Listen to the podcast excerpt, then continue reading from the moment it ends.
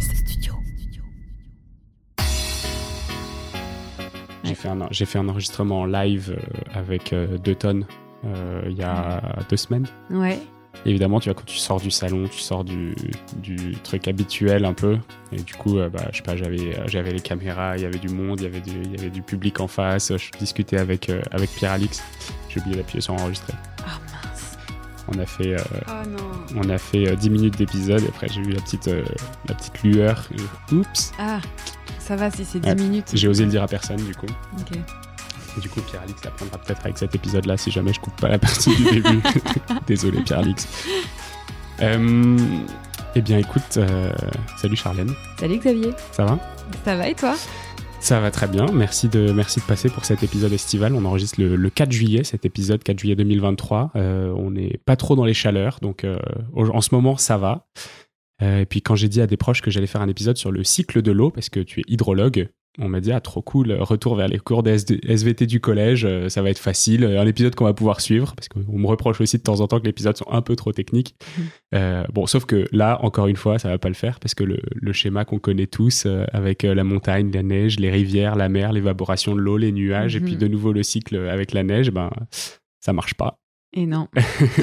on l'a cassé. Voilà. et du coup, euh, ah, on l'a cassé. C'est pas qu'il est complètement faux. On l'a, nous, Notre- on l'a, Notre représentation est fausse, mais, euh, mais on l'a cassé, ouais. Hmm. Ouais. Et du coup, dans cet épisode, bah, on va essayer de comprendre ce que c'est vraiment le cycle de l'eau. On va essayer de mettre le doigt sur là où on se situe au niveau de, de l'urgence, au Mm. niveau de l'eau, essentiellement en France aussi. Euh, et puis, on va voir comment est-ce que l'eau se gère en tant que ressource et puis les conflits qui, peut y être, qui peuvent y être associés. Euh, et ben pour ça, je te propose de te présenter, que tu nous Mhm. dises un petit peu pourquoi est-ce que pourquoi est-ce que tu es là, et pourquoi c'est toi qu'on a invité. Ok, merci déjà pour l'invitation. Avec grand plaisir. Euh, et donc, euh, pourquoi je suis là? Moi, je suis une grande passionnée de l'eau hein, depuis que j'ai depuis que j'ai 5 ans. Allez, je commençais déjà à vouloir nager toute seule. Et j'ai un- j'ai une relation vraiment très forte avec l'eau. Euh, mon père, mon père, mon frère était un pêcheur à la mouche, donc euh, on allait traquer les les truites ensemble dans les rivières. Et en fait, j'ai voulu très tôt être médecin de l'eau, à vouloir comprendre comment fonctionnent les rivières, comment euh, comment, comment d'où vient notre eau, qu'est-ce qu'on en fait, voilà. Et en fait, bah, très tôt, j'ai fait donc des études pour comprendre, voilà, comment fonctionne notre système terre et le système eau. Et donc, euh, dans, les facs euh, de géologie, j'ai fait une fac de géologie, on vous apprend soit à exploiter le pétrole, soit à exploiter euh, du gaz ou euh, des minerais, des minéraux, des cailloux ou l'eau. Et euh, donc, j'ai choisi euh, la voie de l'eau. Et, euh, en fait, j'ai toujours euh, été euh, perturbée par euh, cette, euh, envie humaine hein, de vouloir dominer tout ce euh, tout ce qui, toutes les ressources naturelles qu'il a à sa disposition. L'eau en fait partie. Et moi, mon combat, en fait, c'est de faire euh, une autre approche, de changer de regard sur l'eau pour ne plus l'exploiter, mais vraiment de, se, de s'intégrer dans un, dans, un, dans un grand cycle de l'eau, faire en sorte que l'homme revienne à sa place dans ce grand cycle. Donc, euh, comprendre comment ça fonctionne et, euh, et ensuite apporter des solutions et un nouveau regard sur l'eau. Hum, Tu t'es senti écolo depuis très très longtemps ou pas? Parce que dans une fac euh, géologie, c'est pas forcément le cas. Est-ce que toi, tu avais l'impression, en étant euh, en protectrice, en médecin de l'eau, est-ce que tu avais Mhm. l'impression d'être déjà écolo très très tôt? En fait, euh, je, je dirais pas que j'étais écolo, mais en fait, on, protège mieux ce qu'on connaît. Et, euh, et très tôt, forcément, quand on apprend que bah, la Terre a vécu des crises écologiques depuis 4,5 milliards d'années, que euh, en fait, euh, elle, a, elle a toujours su s'en remettre et que euh, les, les- les êtres humains, en, l'espace de, de quelques centaines de millions d'années, ben, absolument tout perturbé. On est la première espèce vivante sur Terre à exercer une telle influence sur, euh, sur la Terre et le cycle de l'eau que forcément, euh, bah, on se sent euh, tout petit et on, on se dit il y a quelque chose qui va pas. Donc, donc après, même si on a tous la même formation, pour avoir été avec euh, toute une promo euh, de, de- de scientifiques et ensuite d'ingénieurs, parce que j'ai vraiment un parcours euh, universitaire et un, un parcours in- ingénieur, on n'a pas du tout la même sensibilité. Euh, y- on peut avoir la même information, mais pas du tout la même sensibilité. Et moi, j'ai eu la sensibilité, effectivement, à la base, en étant proche des rivières, en les observant. Et ensuite, j'ai eu la formation scientifique qui m'a conforter vraiment dans ce choix de, de, protéger l'eau et l'ensemble du vivant. Mm. Et aujourd'hui, alors, qu'est-ce que tu fais? C'est quoi tes activités principales en tant qu'hydrologue? Alors aujourd'hui, je, je, je, je, fais beaucoup de, de conseils. Euh, j'essaye de, j'interviens notamment en conférence euh, auprès des entreprises, etc. pour euh, pour pour faire du conseil. Et ensuite, et ensuite, j'alerte. Voilà, je, je, suis un peu une alerteuse de l'eau. donc, tu es une lanceuse d'alerte. Lanceuse d'alerte euh, sur l'eau, ouais. Est-ce que tous les hydrologues sont comme ça? Est-ce que, ce serait quoi le, travail concret? Je pense qu'on est quand même pas mal à se demander un peu ce que, ce que ces gens-là font euh, mm. au quotidien. C'est quoi le travail d'un hydrologue euh, sur le terrain concret? Alors, il y a déjà plusieurs courants dans, dans l'hydrologie. Il y a les spécialistes de, de, vraiment l'hydrologie pure et dure. C'est ceux qui sont à faire des études, modéliser en fait, en fonction d'une pluie donnée, le débit qu'on va avoir dans une rivière ça, c'est le rêve d'un hydrologue, de dire euh, waouh, en fonction de cette pluie-là, on va avoir tel débit. Alors, euh, que ce soit pour la sécheresse ou l'inondation, l'idée, c'est de prévoir euh, et ensuite d'apporter cette prévision aux politiques publiques qui vont aménager le territoire en fonction. Donc voilà, moi j'ai fait ça pendant pendant cinq ans. J'ai été fonctionnaire à conseiller des élus. bon, j'étais pas derrière l'ordi à faire des modélisations. Moi, j'étais là pour traduire concrètement les études des hydrologues en action Qu'est-ce qu'on fait en fait une fois qu'on sait ça? Et de mettre autour de la table l'ensemble des acteurs qui vont prendre des décisions sur l'eau. Et des décisions qui s'échelonnent sur 10 ans, 15 ans. J'ai conseillé des élus pendant 5 ans et après, euh, bah, confinement, euh, grosse remise en question. Et, là, je suis partie euh, solo pour, pour faire bah, tout ce travail-là, de, de, comprendre aussi le lien entre l'eau et l'alimentation, ensuite écrire ce livre, ensuite créer cette association pour une hydrologie régénérative dont on parlera. donc moi, je suis vraiment lanceuse d'alerte pour, euh, pour, euh, bah, pour faire changer les politiques publiques, les entreprises et, euh, et l'éveil citoyen par de la pédagogie et des cours pour, pour sensibiliser sur les enjeux de l'eau. Ok, donc quand tu dis ce livre, on parle de L'eau Fake or Not, donc c'est la série Fake or Not dans laquelle on a eu Maxence Cordier qui avait fait la version sur l'énergie, on a eu Aurélien Bigot qui avait fait une version sur la mobilité, donc toi tu as fait la version sur, sur, l'eau. Mm. tu m'as offert gentiment le livre en plus, donc j'ai hâte de lire la dédicace et de, et de parcourir le, le bouquin. au quotidien, du coup, toi, ton activité, c'est essentiellement une activité de, de lanceuse d'alerte, euh, de, conférencière Comment est-ce que ça s'articule? Qu'est-ce que tu fais au quotidien du coup? Eh bien, je suis de plus en plus sollicitée par des entreprises, euh, des organisateurs d'événements aussi, euh, des pouvoirs publics. qui hier, j'étais dans, une instance qui va financer en fait tous les travaux et les études et les, mesures de restauration pour aider justement les collectivités à, à, bah, s'emparer de la question de l'eau. Donc en fait, ils s'entourent d'experts scientifiques. Et donc moi, mon objectif, c'est de, les aider, de les aiguiller sur euh, bah, qu'est-ce qui mérite d'être accompagné euh, financièrement, techniquement, euh, quelles sont les priorités.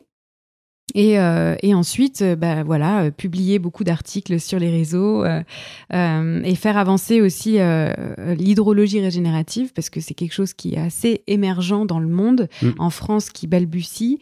Et, et voilà, donc là, j'ai toute une activité bénévole pour l'association. bon, on vous, a, on vous a lâché plein de, de mots-clés un peu qu'on va, qu'on va définir au fur et à mesure quand même de cet épisode.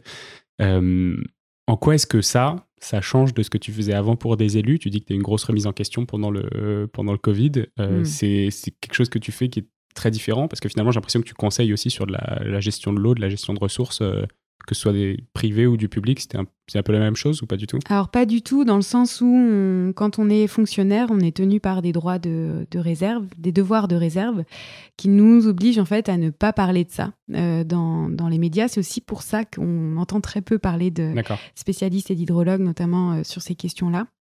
Et moi, en fait, j'ai identifié vraiment le besoin d'en parler.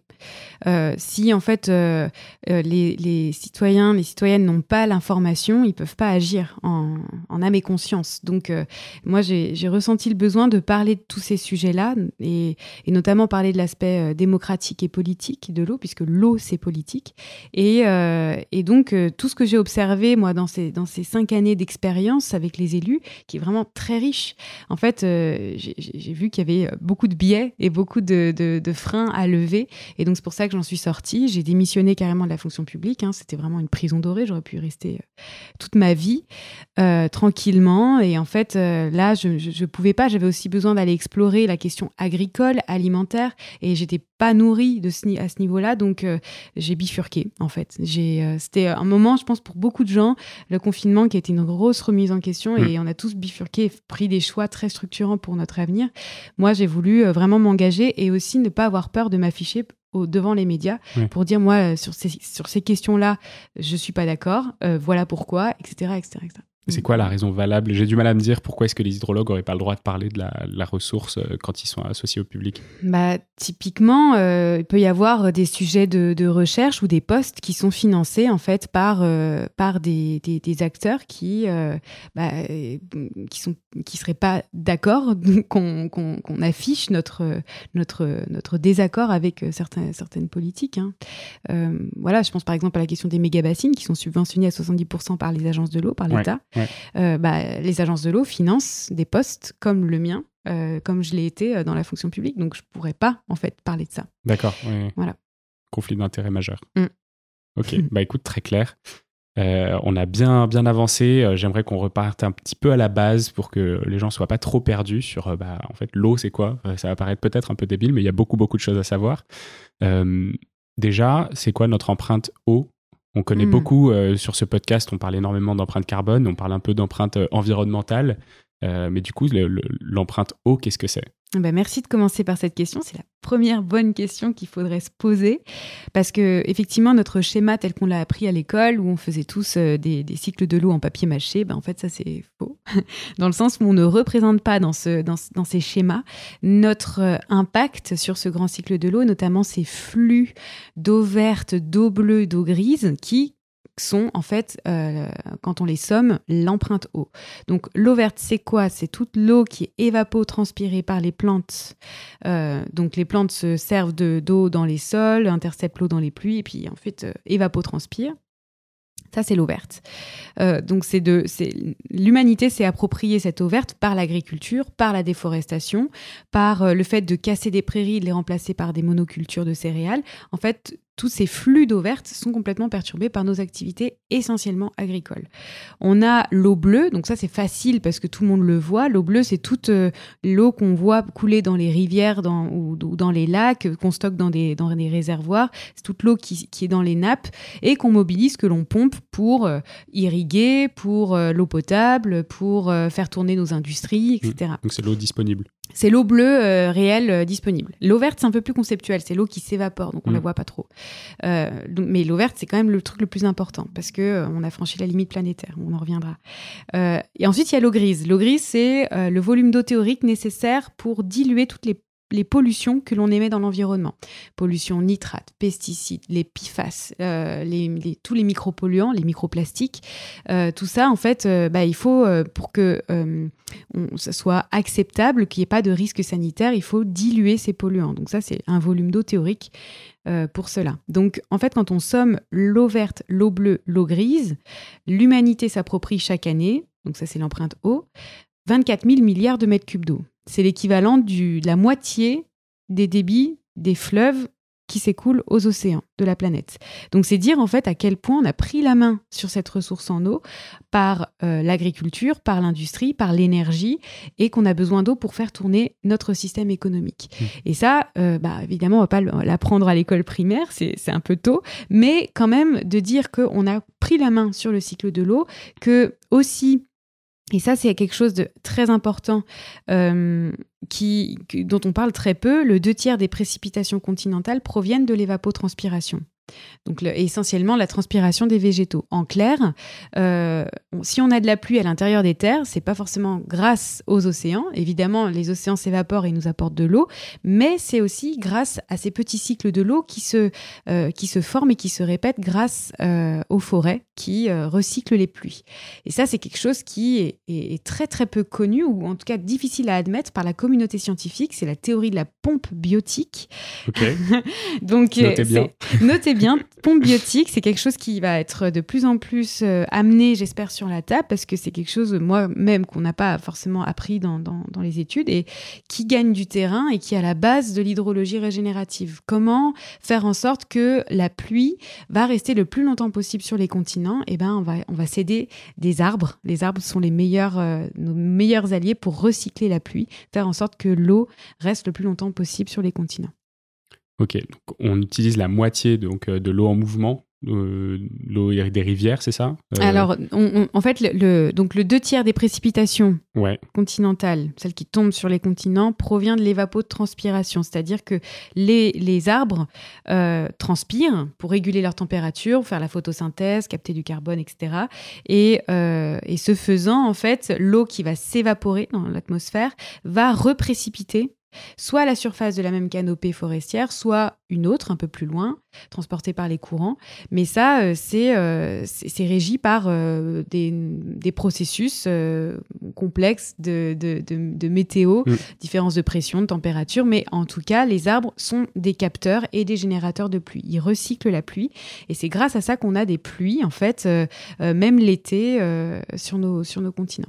Tu disais 24 000 milliards de mètres cubes, c'est ça? Alors ça, c'est l'empreinte eau annuelle de l'humanité. 24 ramener, 000 euh, ramener à une personne, ça ferait quoi à peu près pour avoir euh, une consommation individuelle euh, Alors, idée ou pas? Ça, je, préfère pas donner le chiffre moyenné à l'échelle du monde parce que ce qui c'est un peu comme le carbone. On a besoin en fait de de, de, de, le territorialiser et en France, on est à 4900 litres par jour.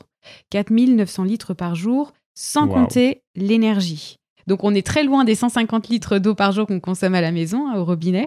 C'est 4900 litres qu'on mobilise pour produire notre alimentation, pour produire nos vêtements, pour produire cette tasse. Euh, c'est tous les objets euh, qui nous entourent là, en, cet instant. On a besoin d'eau à un moment donné dans le process pour fabriquer tout ça. Donc euh, c'est ça l'empreinte eau. Ouais, et du coup, qui qui contient l'empreinte, euh, donc euh, l'eau euh, qu'on dit consommer et l'eau qu'on dit prélever. Il y a peut-être une différence à faire entre ces. Alors, il y a... non, ça c'est encore autre chose. C'est pas, c'est pas inclus dans l'empreinte eau. Ok, donc c'est vrai, 100% de consommer dans l'empreinte eau. Dans l'empreinte eau, non, c'est vraiment l'eau qu'on a, qu'on a mobilisée par l'eau verte, l'eau bleue et l'eau grise. Et quand on parle de prélèvement et de consommation, on ne s'intéresse que à l'eau bleue. D'accord. Et l'eau bleue, en France, euh, on prélève 32 milliards de mètres cubes d'eau. La moitié est prélevée pour produire notre énergie électrique par les centrales nucléaires notamment. le refroidissement des centrales nucléaires. Mais euh, puisqu'on va parler de ça, euh, effectivement, c'est le prélèvement brut. Et quand on, en fait, surtout les, centrales en circuit ouvert, elles prélèvent beaucoup d'eau, mais elles rejettent euh, quasi l'intégralité mm. en aval. Et, et donc, quand on, quand on fait finalement, la, quand on parle de consommation, donc c'est l'eau qui ne retourne pas dans le milieu. Hein. quand on prend l'eau quelque part, soit on la consomme, elle revient pas dans le milieu, soit on la rejette dans le milieu et c'est de l'eau voilà, qui n'est pas, qui n'est pas consommée. Et donc, quand on regarde les consommations et pas les prélèvements, ce qui va consommer le plus d'eau, c'est l'agriculture. On est à 55%, je crois, 58% euh, annuel, euh, moyenné, 58% euh, d'eau consommée, c'est pour l'agriculture. Et le problème, c'est que cette eau est consommée à des périodes où il y en a le moins, c'est-à-dire entre mai et septembre. C'est pour ça que quand je commence mes, mes, conférences, je fais un petit quiz. Quels sont les principaux usages de l'eau en France. Donc là, on a. En fait, je, reste un peu flou parce que effectivement, il y a l'énergie, euh, le nucléaire, l'agriculture, et en fait, euh, c'est un peu flou. Est-ce qu'on parle de prélèvement ou est-ce qu'on parle de consommation? Voilà. Ok, bah, c'était la question, euh, la question suivante. Quels sont les grands usages du coup? Effectivement, agriculture 50%, enfin 58, euh, des consommations. des consommations. Euh, si on parle des consommations encore, c'est quoi le, le, reste? Alors le reste après, ça va être euh, l'eau potable, 22%, je crois, 24% à vérifier. et puis c'est c'est toute l'eau en fait qui ne retourne pas dans le milieu puisque soit on a des fuites, donc un milliard de mètres cubes d'eau qui partent dans les fuites chaque année. On a vraiment un vrai problème là-dessus euh, en France. Euh, toute l'eau qui part dans les, dans, dans, bah, dans, les fuites et qui ne revient pas dans, dans, le milieu. Et puis, il y a une partie des usages euh, de l'eau potable qui est consommée aussi, puisque on va utiliser de l'eau potable pour laver les rues. Mmh. Donc, l'eau va s'évaporer pour, pour arroser les jardins, les potagers, les espaces verts. Pareil, ça, c'est de l'eau qui est consommée. Donc, voilà, toute cette eau qui est consommée, qui ne revient pas au milieu, bah, finalement, euh, c'est ça, ça, pompe quand même beaucoup d'eau. Ensuite, on a encore une fois, le, donc après, en troisième, euh, troisième position, le secteur énergétique, puisque euh, on a de l'eau qui est consommée par le secteur énergétique par évaporation, notamment les centrales en circuit fermé, Mm. cette fois, euh, qui euh, consomment entre un tiers ou la, moitié de l'eau qui est prélevée en circuit, en circuit fermé. Et on a aussi, alors ça on en parle très peu, l'évaporation des réservoirs. Euh, et on le voit en plus, de plus en plus avec les canicules, plus, euh, plus il fait chaud, plus on va avoir d'évaporation dans les lacs réservoirs. Donc ça, c'est considéré aussi comme de l'eau consommée. Euh, voilà. Et puis, une partie de l'industrie aussi qui consomme de l'eau. Mais c'est... c'est- Ok, c'est- c'est- super intéressant. Assez, assez dense. Voilà. Quel lien est-ce qu'on peut faire entre, euh, entre cette consommation, euh, ce, changement de, ce changement de système, cette, euh, cette activité qu'on a et le, et le climat? Alors, le lien entre le cycle de l'eau et le climat est très, euh, très, très intriqué, très, très lié, en fait. Depuis toujours, bon, bah, le climat a changé et, a, et a modifié la, la planète, le, le- le niveau marin, les températures, etc. Donc, dès qu'il fait plus chaud, on va euh, accélérer le processus d'évaporation. hein. pour plus 1 degré, on a plus 7% d'évaporation. Donc, étant donné que l'atmosphère est le réservoir qui va recevoir cette évaporation, l'eau reste en moyenne 10 jours dans, dans ce réservoir. Donc, en fait, on va accélérer le processus euh, d'évaporation et de précipitation. Il y a certaines régions qui vont recevoir plus de précipitations selon les courants atmosphériques, et d'autres qui vont s'aridifier, notamment le pourtour méditerranéen. Donc on voit très bien que l'eau, le climat est complètement lié. Et euh, ce, ce dont on parle très peu, c'est le triptyque au climat végétal. Euh, et, et là, justement, il y, a des- il y a des nouvelles études en, en partie qui s'expliquent par la, la théorie de la pompe biotique, qui montrent que euh, le végétal peut aussi influer sur le climat par euh, justement le fait de, euh, euh, bah, de capturer du carbone d'une part, mais aussi recycler cette pluie qui va permettre de bah, réguler la température, garder l'eau dans les sols, etc., etc. Et ensuite stocker du carbone, etc. Donc en fait, on a besoin de là de voir vraiment les choses de manière systémique et, en parlant de, l'eau et du climat, mais pas que, aussi parler des végétaux. Bon, je pense qu'on a bien défini les grands types d'eau qu'on peut utiliser, consommer, prélever, euh, dans, quel, euh, dans quel milieu. Euh, Est-ce que tu peux m'expliquer un peu ce que c'est qu'un hydrosystème?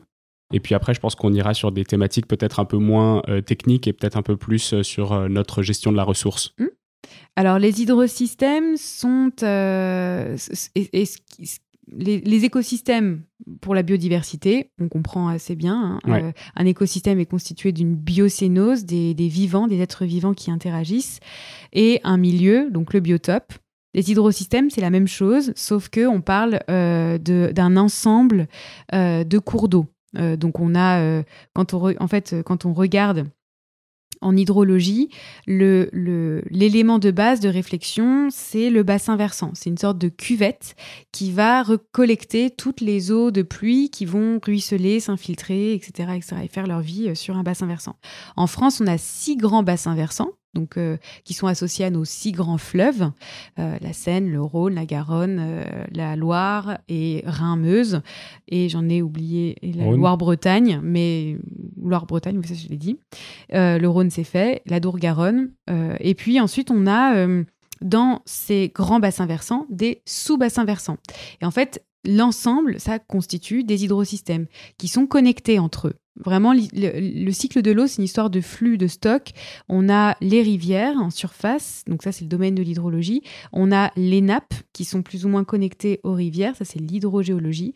Et on a euh, tous tout le- le- les archipels de, zones humides, euh, de, forêts, de prairies qui sont aussi euh, qui ont un intérêt aussi dans le cycle de l'eau. Comment est-ce que ça, s'intègre dans, dans ton travail d'hydrologue et dans ton activité de, euh, dans l'association que tu as montée d'hydrologie régénérative Euh, quels, sont les, quels sont les liens entre tout ça Alors, l'hydrologie régénérative, elle est basée sur, euh, euh, une définition qui est et un objectif qui est de ralentir ce cycle de l'eau qui est justement accéléré par nos activités et le changement climatique d'une part. Donc on va ralentir ce cycle de l'eau en cherchant à justement infiltrer toute l'eau de pluie à la parcelle dans les sols et de travailler autour du végétal. Donc en fait, on a un triptyque eau, arbre, sol. Euh, donc euh, les sols, c'est tous les mouvements agroécologie, permaculture, etc. L'arbre, euh, c'est tous les mouvements agroforesterie. Je vous renvoie à l'association française d'agroforesterie qui fait un travail remarquable là-dessus. Et sur l'eau, on avait très peu de choses. Et pourtant, il y a une documentation et des retours d'expérience très riches sur la manière dont on va faire cheminer l'eau sur les bassins versants, justement, sur les territoires, pour l'aider à s'infiltrer dans les sols. Donc par des baissières, des techniques de keyline design. Et donc on a créé cette association pour une hydrologie régénérative afin de d'expérimenter en France qu'est-ce que ça donne si on fait l'hydrologie régénérative? Est-ce que ça va marcher? Euh, Est-ce qu'on va être plus résilient face aux sécheresses, aux inondations, à l'érosion? Euh, euh, et en fait notre objectif c'est de d'accompagner les agriculteurs, mais aussi les pouvoirs publics, pour, euh, pour faire en sorte qu'on va, on va garder l'eau le plus longtemps possible sur les territoires. On va vraiment euh, être résilient euh, en, par, par, ces méthodes-là, en combinant le, le triptyque eau, arbre, sol. Et donc, on va mener, on l'espère, des, des, programmes expérimentaux avec des études, de la recherche, de l'action et, euh, et, un, un, et, surtout un soutien au monde agricole pour, qui, pour, pour vraiment s'adapter face, qui sont les premiers impactés du changement climatique. Voilà. Et du coup, là, concrètement, donc euh, il y a un terme que j'ai pas compris, baissière, c'est ça? Oui, les baissières. Qu'est-ce que c'est? Qu'est-ce que c'est la différence entre une, enfin, je sais pas si euh, comment est-ce qu'on fait pour garder cette eau? Concrètement si je suis agriculteur ouais. euh, C'est quoi le, le, truc qui fait que je vais peut-être moins consommer ou que je vais pouvoir réutiliser de l'eau que j'ai déjà consommée? Mmh. Alors, il y a plusieurs formes d'agriculture, donc là, ce que je vais dire ne s'applique pas à tout, mais en fait, ce qu'on cherche à faire, c'est donc, je vais définir ces baissières déjà. Ce sont des cuvettes euh, végétalisées, des petites tranchées qu'en fait on, creuse euh, sur des courbes de niveau. En fait, on va faire vraiment une lecture topographique, le relief, et on va faire en sorte que, par exemple, sur une pente, plutôt que de euh, voir dévaler la pluie, l'eau de ruissellement comme ça, on va vraiment casser la pente en, en, faisant ces petites rigoles et faire en sorte que l'eau bah, va rester le plus longtemps possible dans ces rigoles et mmh. s'infiltrer tout doucement euh, dans les sols. Mais on va s'aider à la fois de ces petites baissières, mais des arbres aussi, des arbres ou des haies qui vont faire barrière aussi euh, là-dessus et faire en sorte que l'eau bah, va rester le plus longtemps possible. Créer des plateaux de rizière presque. C'est presque ça. Alors, euh, quand on regarde des images en Inde, effectivement, ou en Asie, on voit ces grands plateaux de rizière, on dit oh là là. Mais c'est, on peut le faire à plus petite échelle et encore une fois adapté en fonction de chaque culture, chaque besoin ou contrainte du paysan. Donc ça, ça se travaille. Et il y a plein de, de, de, bureaux d'études qui font du conseil aujourd'hui euh, là-dessus. Enfin, plein, non, pas, pas assez à mon goût, mais euh, mais il y en a qui le font en France. Et euh, ça, ça va. Et nous, l'objectif avec l'association, c'est de le faire largement et partout, massifier ça pour, pour faire en sorte que les agriculteurs bah, soient plus résilients et dépendent moins de l'irrigation justement hmm. pour, euh, pour arroser les, cultures. Et à titre individuel, du coup, quelqu'un qui a une maison, un grand jardin, euh, ce serait quoi? Qu'est-ce qu'il pourrait faire comme action d'hydrologie régénérative dans, chez lui? Ouais, alors encore une fois, ça dépend du jardin. Euh, J'imagine, ouais. Voilà, de la topographie. Si c'est quelque chose de très plat, ben, on va pas forcément pouvoir faire ces petites rigoles, etc. Ce qu'on va chercher à faire, sur tous les jardins, d'une manière générale, c'est augmenter le taux de matière organique dans les sols plus on a de la matière organique dans les sols, ça, ça on le voit très vite. Hein. Un sol, euh, s'il est noir, très, chargé, avec de la vie, avec euh, un microbiote, des champignons, euh, des, des, vers de terre, et ben c'est un sol qui est vivant et c'est un sol qui sera structuré et donc qui va permettre, qui sera poreux et qui va permettre de retenir l'eau. Donc Première chose, nourrir son sol. Nourrir son sol avec, euh, avec du carbone, euh, un mélange de carbone et d'azote, donc du compost, euh, paillé le plus possible. couvrir les sols, donc faire, des, faire des engrais verts aussi, ça permet de nourrir le sol, le fertiliser et en même temps de, de limiter l'évaporation. Donc déjà, on va travailler sur le sol. Et ensuite, on réfléchit à comment est-ce qu'on va irriguer euh, les, cultures. Donc, bah, on va, installer, un récupérateur d'eau de pluie. On peut aussi installer une petite mare pour ramener tout un écosystème aquatique qui va se nourrir des ravageurs, des champignons, etc. etc. Donc, euh, recréer vraiment un, un, un hydrosystème. Là, j'ose en parler, même si on ne va pas recréer des rivières dans notre jardin, mais euh, recréer un petit écosystème aquatique qui va permettre justement de garder l'eau sur notre jardin et puis recréer toute une vie autour qui va va justement augmenter la fertilité et garder l'eau dans les sols. Est-ce qu'il vaut mieux garder l'eau dans le sol ou est-ce qu'il vaut mieux avoir cet étang euh, Le principe des méga-bassines, c'est quand même d'avoir l'eau à disposition. Est-ce qu'avoir un étang qui empêche finalement l'eau de rentrer dans le sol, c'est pas pire que mieux? Alors, ça dépend de la taille, encore une fois. Euh, entre une petite mare et une méga bassine, on n'est pas sur les mêmes ordres de grandeur, les mêmes volumes, les mêmes usages, euh, les mêmes besoins. En fait, pour, euh, si on part là-dessus sur ce sujet, une méga bassine, c'est quoi? C'est un ouvrage, ce qu'on appelle une retenue de substitution. C'est un ouvrage qui va pomper l'eau en hiver, la stocker et l'utiliser ensuite en été. Donc on la stocke en général dans des grands trous euh, bâchés, euh, euh, une bâche faite à partir de pétrole pour voilà pour et puis il y aura une perte par évaporation. Et le problème qui se pose avec les méga bassines en particulier, ça va être de pomper l'eau dans les nappes plutôt que de laisser tranquille les nappes justement. Ben on va on va pomper l'eau en hiver et puis et puis la, réutiliser en été. Donc les les, les méga bassines c'est plutôt des ordres de grandeur du million de mètres cubes plusieurs millions de mètres cubes. Euh, celle de Sainte-Soline, c'est 17 millions de mètres cubes. Mm. Euh, euh, et, une mare, c'est allez, de 3 mètres cubes, grand max. et on recrée de la vie autour. Voilà. Donc on n'est pas sur du tout les mêmes ordres de grandeur ni les mêmes besoins. bon, on a commencé du coup à évoquer un peu les défis liés à l'eau. Il y a notamment la gestion de la ressource. On a, on a commencé à le dire un peu avec la gestion des méga bassines. Mm. il y a eu un petit soulèvement là-dessus. qui gère l'eau aujourd'hui? Alors, euh, la question, c'est qui gère l'eau potable ou l'eau d'une manière générale? La question, c'est euh, qui a la capacité de dire cette eau-là, on va l'utiliser pour faire ça? Hmm. Euh, et cette eau-là, on va pas l'utiliser, ou cette eau-là, on va la laisser dans le sol, cette eau-là, on va la pomper? Hmm. Merci de poser la question. c'est la réponse va être complexe puisque c'est c'est tout l'enjeu de, de, mon livre, c'est d'expliquer qui fait quoi. En fait, il n'y a pas une personne qui décide euh, fort heureusement. Mais mm. il y a un, écosystème d'acteurs qui vont se mettre autour de la table pour en parler. Et en général, euh, ça peut se faire. Alors, pendant les temps de sécheresse, ça se fait dans ce qu'on appelle les comités sécheresse, c'est des instances de crise pour dire, eh ben, en fonction de là des prévisions météo, euh, bah, tel usage sera prioritaire sur l'autre. En général, c'est l'eau potable qui prime. et donc, on va convier à ces réunions bah, les, les élus, les élus locaux, des, des des, agriculteurs, euh, des, forestiers, etc., etc. Donc pour répondre simplement, en général, ce sont les élus locaux qui ont la main là-dessus. Pourquoi? Parce que les collectivités en France, elles euh, gèrent l'eau potable, elles gèrent aussi l'assainissement, euh, elles gèrent la question des rivières, comment on aménage une rivière, elles gèrent aussi l'aménagement du territoire, l'urbanisme. donc en fait, les élus locaux sont les, en première ligne de toutes ces questions-là. Donc euh, moi, c'est pour ça que j'ai travaillé d'emblée sur les questions de politique publique. Euh, et aujourd'hui encore, c'est eux qui ont la main sur beaucoup de choses. Mm. Et dans les parlements de l'eau, donc les parlements de l'eau, ce sont les petites instances euh, de, de gouvernance de l'eau. Quand il s'agit de parler d'une méga bassine ou construire un barrage, etc., bah, en fait, on va consulter ce Parlement de l'eau qui va dire avis favorable ou défavorable sur tel ou tel projet. Euh, ils vont aussi construire une feuille de route euh, sur 10-15 ans sur la gestion de l'eau euh, sur leur territoire. Et dans ces parlements de l'eau, bah, encore une fois, c'est les élus locaux qui sont majoritaires. En général, plus de la moitié des sièges sont occupés par des élus locaux. Ensuite, on a le collège des usagers avec des agriculteurs, EDF, des hydrauliciens, etc., l'ONF, des chasseurs, des associations environnementales minoritaires mais tout de même présentes, et un collège de l'État, avec tous les services déconcentrés de l'État. Et dans ces parlements de l'eau, ben, on, discute de tout ça, de justement quelles sont nos priorités sur le territoire, euh, vers où on va, les trajectoires climatiques et qu'est-ce qu'on doit faire.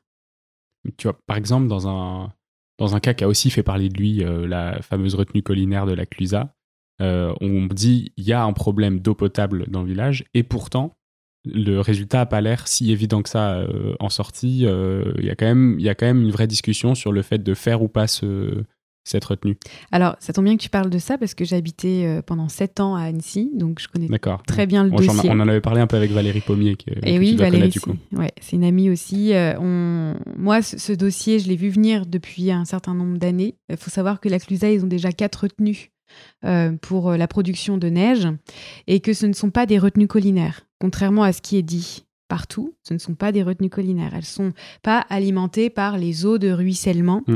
Euh, elles sont alimentées par une source qui est une seule source qui est euh, qui, qui, prend sa, enfin qui, qui émerge au pied d'une montagne, qui est ensuite transportée dans des tuyaux et ensuite euh, dispatchée un peu partout dans ses retenues. Donc aujourd'hui, la, la, Clusa est face à un, un conflit d'usage entre l'eau potable à donner aux touristes et aux habitants et l'eau à donner aux canons. Parce qu'en fait, l'arrêté préfectoral qui autorise ces prélèvements ne repose que sur une seule et même source.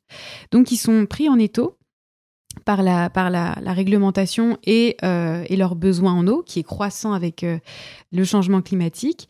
Et, euh, et le problème, c'est que avec ce, cette cinquième retenue, et ben en fait, ils, ils, ils, veulent la mettre à un endroit qui est un joyau écologique du territoire, au-dessus d'une tourbière, une des plus belles tourbières de Haute-Savoie, la tourbière de la, Colombière, du bois de la Colombière, qui est capable de stocker du carbone en masse, stocker de l'eau, d'accueillir une biodiversité remarquable. Et euh, aujourd'hui, ben, les études qui ont été menées ne sont pas suffisantes pour dire que cette retenue n'aura pas d'impact hydrologique sur, euh, sur la tourbière, n'aura pas d'impact hydrologique sur le cours d'eau euh, qui sera impacté par l'augmentation des prélèvements pour alimenter cette cinquième retenue.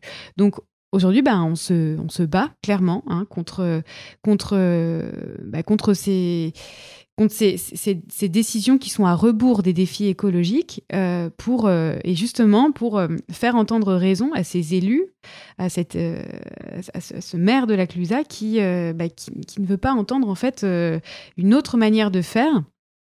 Et, et, et, tout, en, tout en respectant la vie aquatique et, les intérêts écologiques. Mais tu vois, ça, pose quand même la question de la démocratie liée à la, à la gestion de l'eau, parce que c'est un peu le sujet que tu, que tu évoquais tout à l'heure et qu'on va évoquer un peu plus. Mais euh, si on a autant de mal à faire, à convaincre et à, et à faire adopter, comment est-ce qu'on peut faire pour, euh, pour que l'eau soit une ressource mieux partagée? Bah Déjà la connaissance. Euh, moi, c'est tout l'enjeu aussi. C'est pour ça que j'ai un rôle un peu bizarre entre la scientifique et la. Vulgarisatrice.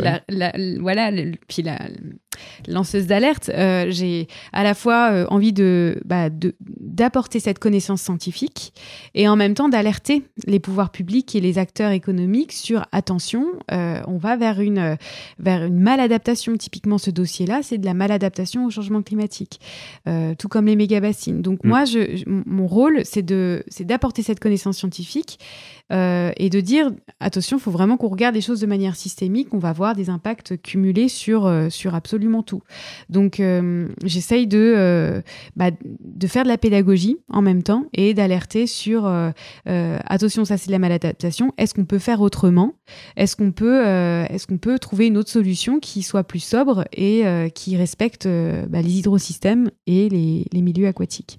Dans un, dans un post que tu as publié sur LinkedIn assez récemment, j'ai vu que tu prenais en exemple euh, euh, un texte qui était apporté par, euh, par les Slovaques, je crois, à l'ONU, mm. sur la gestion de l'eau, justement, sur cette démocratie autour de ça. Est-ce que c'est un exemple qu'on pourrait suivre? Alors, c'est il ne parle pas de la démocratie, il parle plutôt de l'hydrologie régénérative. Mm. Ce texte, c'est le livre blanc il s'appelle euh, euh, New Water Paradigm. Donc, on a vraiment besoin de changer de regard et avoir un nouveau paradigme de l'eau. Et c'est tout ce dont on a parlé en début d'épisode sur l'hydrologie régénérative et intégrer le végétal dans nos projections climatiques et nos modélisations pour comprendre que bah, on n'a pas que le carbone, il y a aussi le végétal qui a un vrai intérêt pour, bah, réduire le, réchauffement climatique et recycler, régénérer ces petits cycles de l'eau sur les territoires.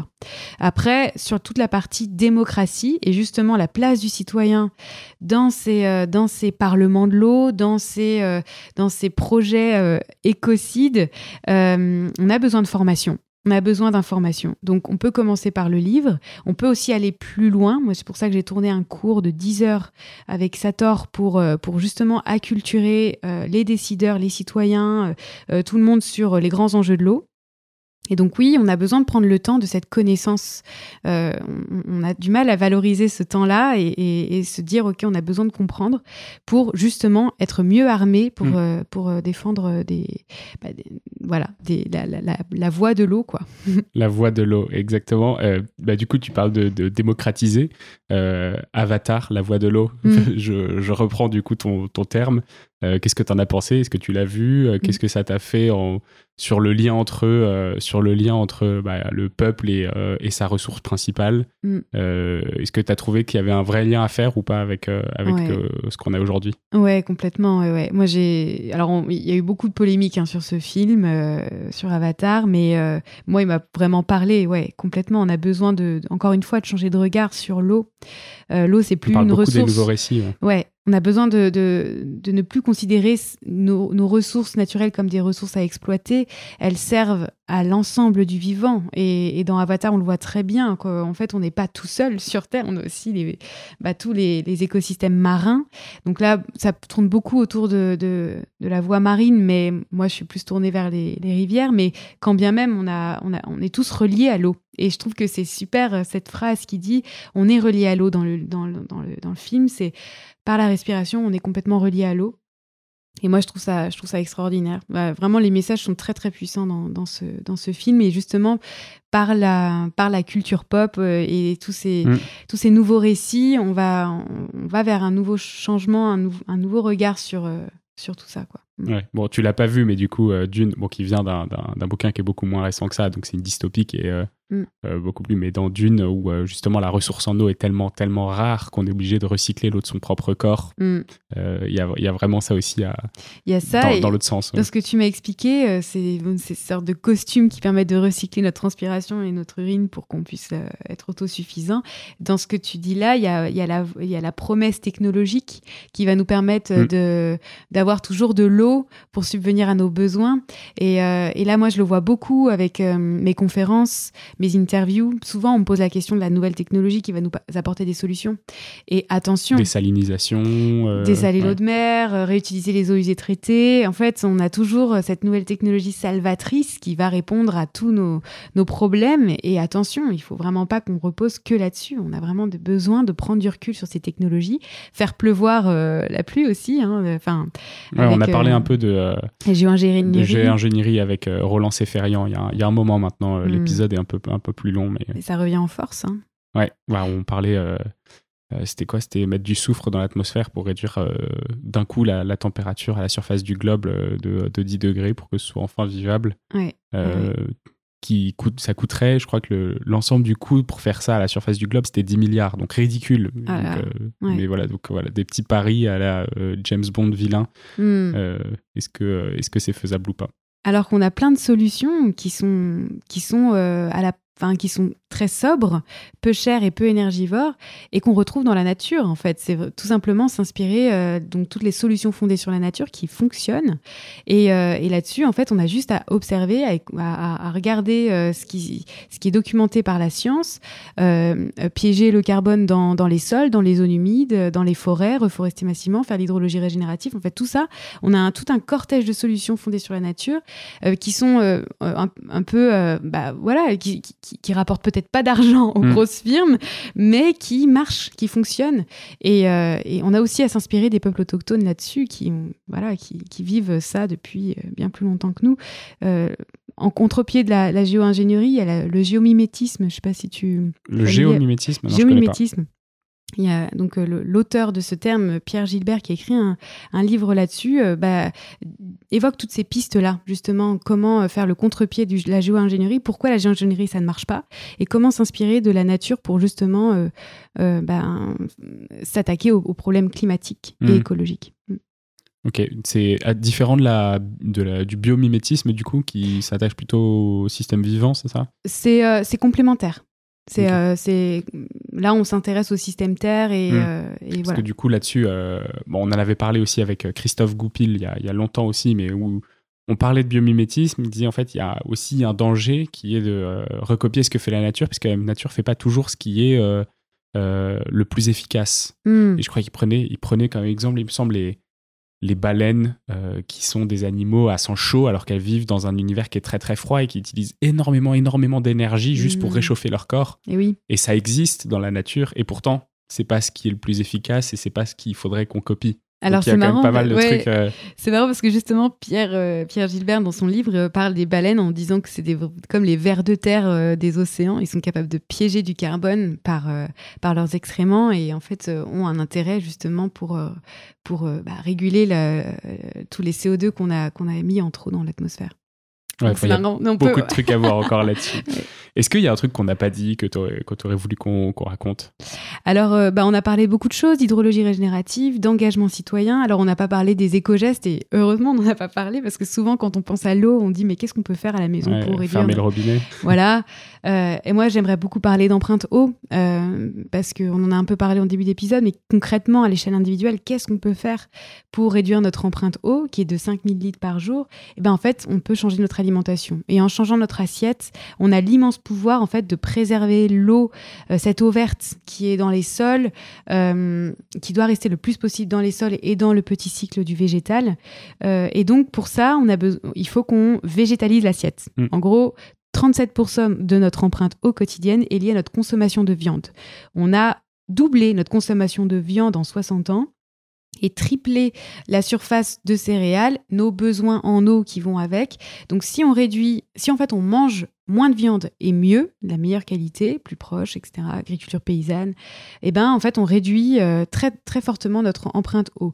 Donc euh, moi je m'attaque pas du tout aux, aux- aux paysans, euh, aux éleveurs bovins paysans, mais je m'attaque à la grosse industrie de la viande Mm. qui bah, va déforester, qui va casser des prairies naturelles pour, pour les remplacer par des cultures de maïs. En fait, je m'attaque à ça et, et en fait, on a tous ce pouvoir par nos actes d'achat, nos actes de consommation, de, de changer notre alimentation et ce faisant, on change notre empreinte eau et, euh, et l'empreinte carbone aussi. Où est-ce qu'on te retrouve? Eh ben, sur LinkedIn, j'ai un site internet aussi, euh, charlène-descolonges.fr, où je publie toutes mes, tous mes articles, mes conférences, les prochaines conférences que je donnerai. Euh, et puis, euh, sur le cours Sator aussi, pour approfondir toutes ces questions. Trop bien. Merci beaucoup pour, euh, ce moment. Euh, un peu dense au début. Euh, merci à ceux qui sont restés jusqu'à la fin parce que du coup, vous avez eu la partie un peu plus, un peu plus fluide à, la, fin. On mettra, je pense, les différents éléments peut-être les définitions dans la description pour que les gens puissent revenir dessus. Donc, n'hésitez pas, n'hésitez pas à regarder ça aussi. Euh, et puis, euh, je vous dis euh, à dans 10 jours pour l'épisode suivant, puisque maintenant c'est tous les 10 jours les épisodes, euh, ce qui nous permet de mettre un peu plus de temps pour, euh, pour faire une belle communication autour du, autour du contenu, puisque je commençais à avoir. euh, ça commençait à faire beaucoup, un Mm. épisode par semaine, euh, et Oui. j'avais l'impression de courir épisode après épisode et de pas prendre le temps de me pencher vraiment sur les sujets. Donc là, j'aurai un peu plus le temps de le faire. Euh, ce sera probablement un des derniers épisodes de l'été. Euh, donc euh, vous pourrez écouter ça pour la rentrée, euh, pour mieux consommer, euh, mieux, consommer quand vous rentrez à la maison et fait- surtout fermer les robinets. Euh, c'est ça le plus important, c'est ça que j'ai retenu de l'épisode. Et changer notre assiette. et changer notre assiette. aussi. Merci, Merci, beaucoup, Charlène. Salut. C'est la fin de cet épisode de The Big Shift. J'espère qu'il vous a plu et que vous en avez retiré quelque chose pour votre vie quotidienne. C'est ça le plus important. C'est beaucoup plus simple de parler du sujet sensible de l'environnement quand ses amis ou sa famille sont vraiment informés. Alors partagez le plus possible The Big Shift, ça aidera tout le monde. Et si vous avez des questions, des sujets que vous souhaitez qu'on aborde, des invités que vous voulez entendre, ou tout simplement que vous voulez qu'on discute de cet épisode, envoyez-moi un message sur LinkedIn. The Big Shift est produit par Echoes Studio. Si vous avez un projet audio, contactez-nous sur www.echoes.studio. Merci d'avoir écouté jusqu'au bout. Je vous retrouve très bientôt pour un nouvel épisode.